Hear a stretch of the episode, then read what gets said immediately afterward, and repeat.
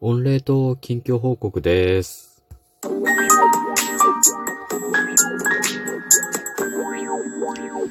ご機嫌いかがでしょうか ?53 回目の配信です。今日も後日研究所から海運メンタルアドバイザーの占い師明恵がお送りいたします。いつもリアクションありがとうございます。フォローなど嬉しいです。この番組は熊本のおっさん占い師の明恵が気になったことや思ったこと、ためになりそうなことなどをあれこれとつぶやいています。さて、最近ちょっとね、あの音声配信の方が滞りがちになったんですけど、まあ、元気にやっております。元気で忙しくやっております。まあ、ありがたいですね。もう本当感染者がね、異様に増えてきたので、まあちょっとずつね、あの、やっぱりこういうこう対面でお仕事をさせていただく仕事に関しては影響が出てきています。はい。まああの、例えばね、家族で、あの、濃厚接触者が出たりとかするとですね、あの、自宅待機になるから、PCR 検査とかで陰性だったとしても出れない。そしたら、家から出れないから予定をキャンセルしかないっていうことがあって、で、その予定キャンセルの中に 僕の鑑定予約が入っていたりとかすると はい、私の仕事がキャンセルされるというところで、私の仕事に影響が出てくるというふうな感じになりますね はい。まあちょっとね、あれ、なんか、ちょいちょいそんなことが起きております。はい。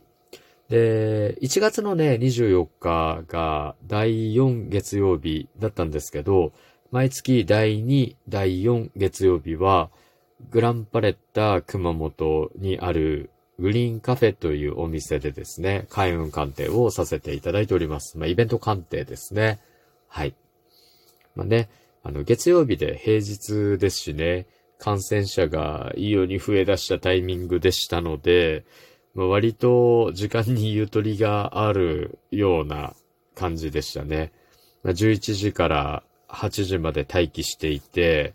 で、一発目のお客様が11時からだったんですけど、それから次のお客様が来るまで、次のお客様が5時半だったんですね。夕方の5時半。で、その間もうすんごい暇でしたね。誰も来なかったですね。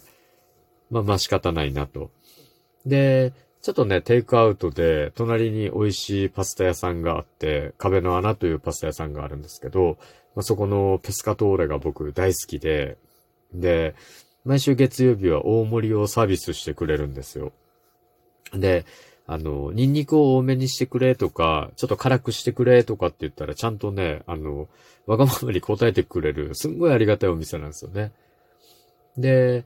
ちょっとね、僕の理想のトマトソースの味がそこにあるので、本当は毎日でも食べたいんですけど、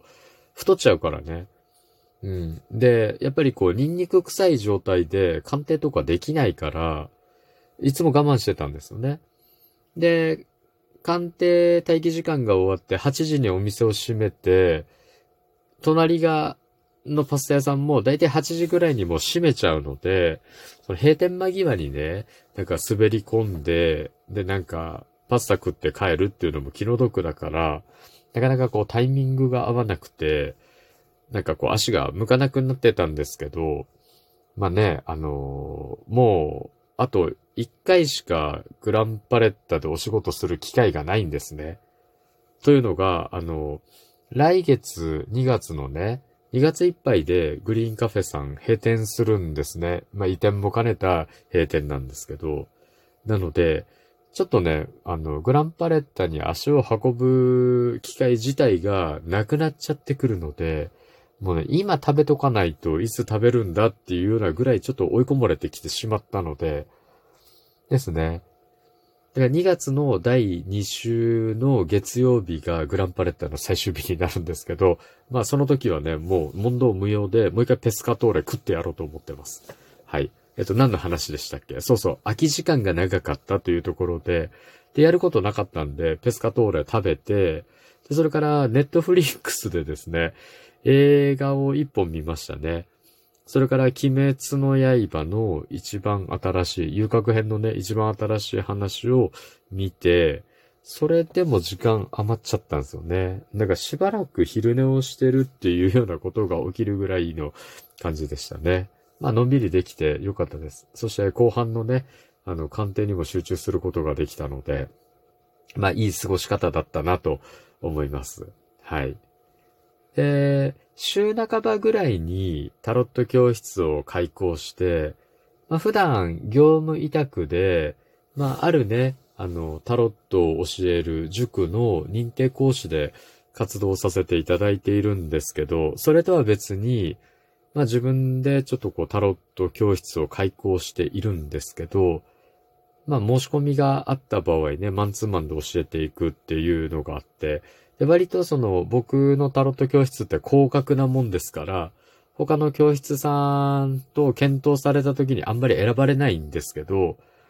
まあでもなんか、あの、鑑定を受けてくれてる人とか、自分でもやってみたいなって思った人が申し込んできてくれたりするんですよね。で、それでちょっと開講して教えるっていうのもやってて、あの、やっぱりね、教えてると色々気づかされることとか、なんか勉強になることとかもありますね。で、今回は、なんかその、なんか広告を作るお仕事をされてたデザイナーさんが、あの、来たんです。教わりに。まあ、すごいね、あの人たちってそのデザイナーの視点でカードを見るんですよね。あの、このカードの描かれてる絵のこの位置に、こういうマークとかシンボルが書き込んであるんですけど、これはどういった意味ですかって聞いてくるんですね。で、このシンボルの意味はこういう意味ですよね。この位置にあることで、こういう風な意味合いが、解釈が連想できるようになりますよ、なんていうと、それをヒントにして、じゃあこの絵のここに、このシンボルがあるっていうことは、こういうことを表してたりするんですよね、っていう風に、なんかこう、その絵のその部分に描かれているものがそこにある必然性っていうのを考えて、絵を読み解いていくっていうのを自然とされるんですよね。で僕らタロット占い師が、まあ時間をかけてね、なんかこう気づいたり、できるようになったり、解釈したりすることを、やっぱりこうデザインをされる人っていうのはなんかちゃんと理由を考えるんですね。配置とかにね。だからそこにそれが置いてあることの意味があるはずだっていう視点で見る癖が仕事柄ついているので、カードもそんな感じで見られるんですよ。このカードのこの位置にこういうシンボルが描かれてるっていうことはこういう意味があるに違いないとかね、何の意味があるんだろうっていうのを考えながら見る癖がついてるので、なんかすんごいカードの読み解きがね、いいんですよ。あとはね、使い方を教えていけばね、占えるようになるので、教えててすんごいなんか勉強になりましたね。そのデザイナーの視点というのがね、なんかすごく刺激になりました。はい。まあ、そんなことがありましたね。で、1月の28日は、毎月ね、28日、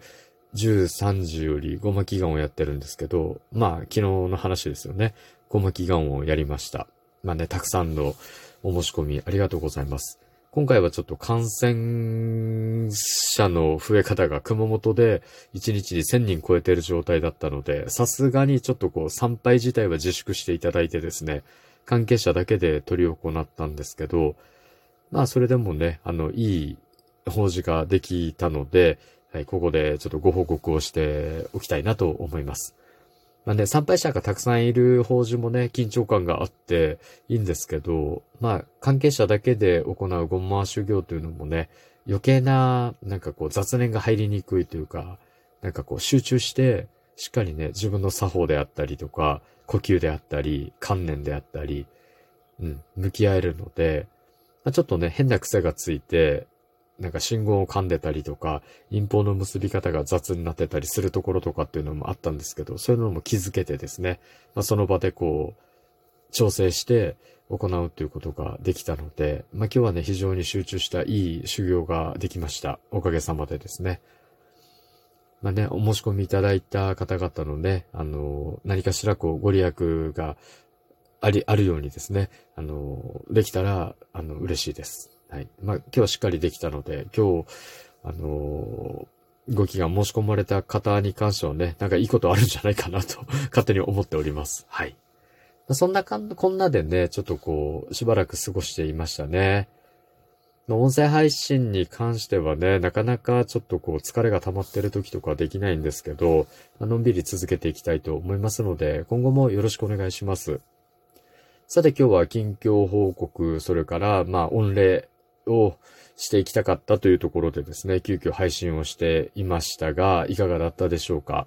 お話した内容があなたのお役に立てば嬉しいです。そして、次回も聞いていただけると励みになります。毎回リアクションもありがとうございます。今日も最後までお付き合いいただきありがとうございます。今日も明日も明後日もあなたにとって良い一日でありますように、おっさん占い師の独り言、開運メンタルアドバイザーの占い師明恵がお送りいたしました。それではまた、鑑定や次の配信でお会いしましょう。バイバイ。